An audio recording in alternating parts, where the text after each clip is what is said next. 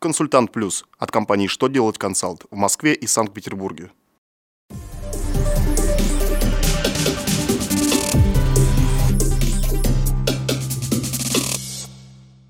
Добрый день! Для вас работает служба информации телеканала «Что делать ТВ» в студии Алексей Шардуба.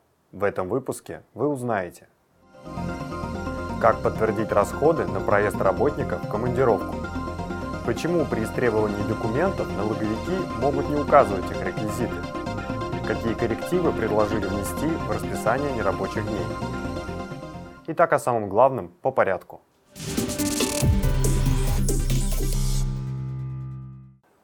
Минфин России разъяснил, если работник, направленный в командировку, приобрел электронный билет на самолет, то для цели налогообложения прибыли организации документами, подтверждающими расходы на проезд, являются маршрут, квитанция электронного авиабилета и посадочный талон. При этом финансовое ведомство уточнило, что посадочный талон должен содержать соответствующие реквизиты, подтверждающие факт потребления подотчетным лицом услуги воздушной перевозки – как правило, таким реквизитом является штамп о досмотре. При отсутствии штампа подотчетному лицу необходимо подтвердить факт воздушной перевозки иным способом.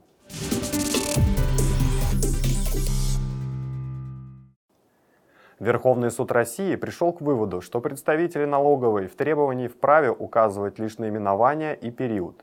В случае непредоставления требуемых документов налогоплательщик должен уплатить по 200 рублей штрафа за каждый документ.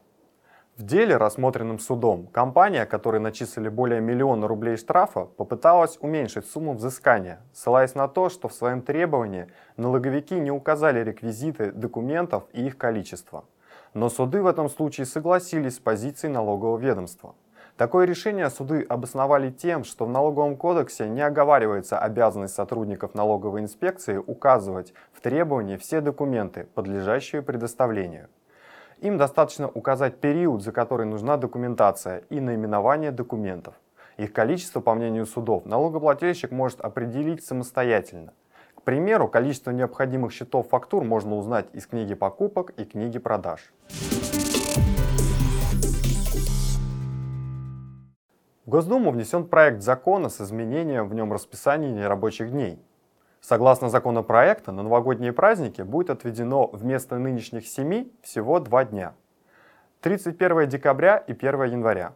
Кроме того, проектом предлагается ввести новые праздничные дни 18 марта, День воссоединения Крыма и России, и 7 ноября.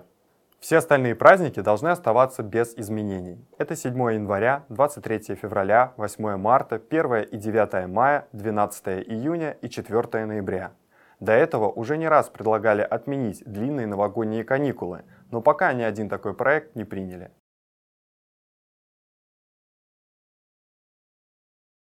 На этом у меня вся информация. Благодарю вас за внимание и до новых встреч.